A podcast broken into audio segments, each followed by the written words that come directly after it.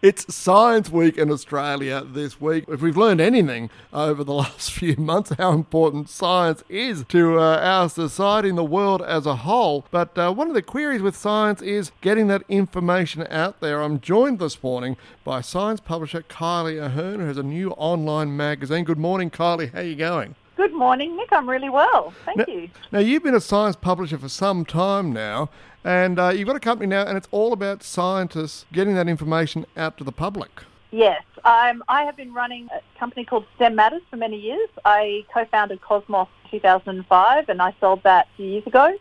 Then I founded STEM Matters, and that's primarily around helping scientists and universities and research institutes engage with people. I tend to think that we still do it. Uh, we still focus on a very PR way of communicating with people instead of asking them what do they really want to know about research? What do they want to know about science? What interests them? Right, because of course, you know, there's so much uh, misinformation out there or overload of information that it's hard to tell uh, from a layman's point of view what I should be paying attention to. Yeah, I mean, look, I'll give you a really good example is um, the Mayo Clinic. They're a hospital, you know, in a in a small town in America. They're a famous hospital in America, but they're still just one hospital. And if you Google a health issue now, like, you know, what what's the side effect of this drug? What are the symptoms of this? You know, all that type of information, that basic information about health, you'll end up on their website. And I think that you should end up on an Australian university or research institute or hospital website. The difference with them is they're, they're coming from an audience point of view, like what does the general public need to know?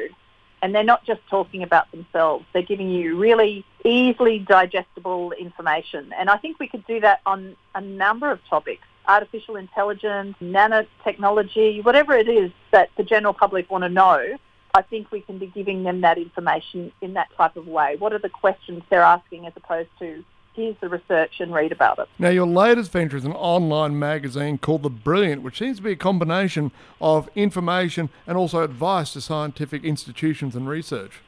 Yeah, I mean, this is sort of a magazine that's been in my head for a few years. It's free, it's online.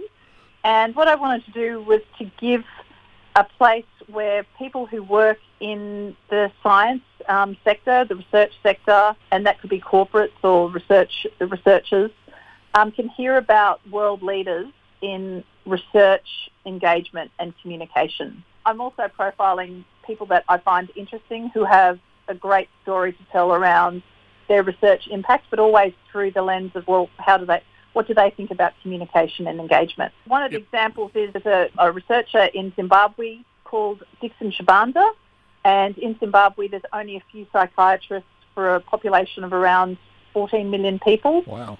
And because the, the poverty is such an issue there, there's a lot of people with mental health issues. So what he did is he's been training grandmothers because it's very matriarchal community. It's called the Friendship Bench, and they're trained as lay counsellors, and they um, work with people within the community. So there's been something like 700 grandmothers trained, and they've met with about 50,000 clients wow. in Zimbabwe, and he's now exporting that globally. So that to me is huge because he sort of looked at his a, a, massive problem around anxiety and depression in his country and said, well, how do I galvanise my community? And that's a, a, beautiful story. He's now exporting that to other countries, including the US.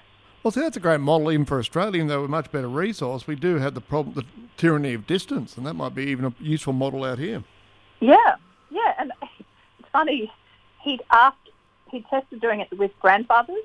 Oh, yeah. Uh, but women listen more. I think the grandfathers went into action mode and the women oh. that were in the listening mode. I mean, a very big stereotype there, but that, that yeah. it, it is a matriarchal society, so yeah. Fantastic. That sounds fascinating. If people want to check out The Brilliant, where can they track it down? Um, www.thebrilliant.com.au. Great. Kylie Ahern from STEM Matters, thanks very much for your time this morning. Thanks, Nick.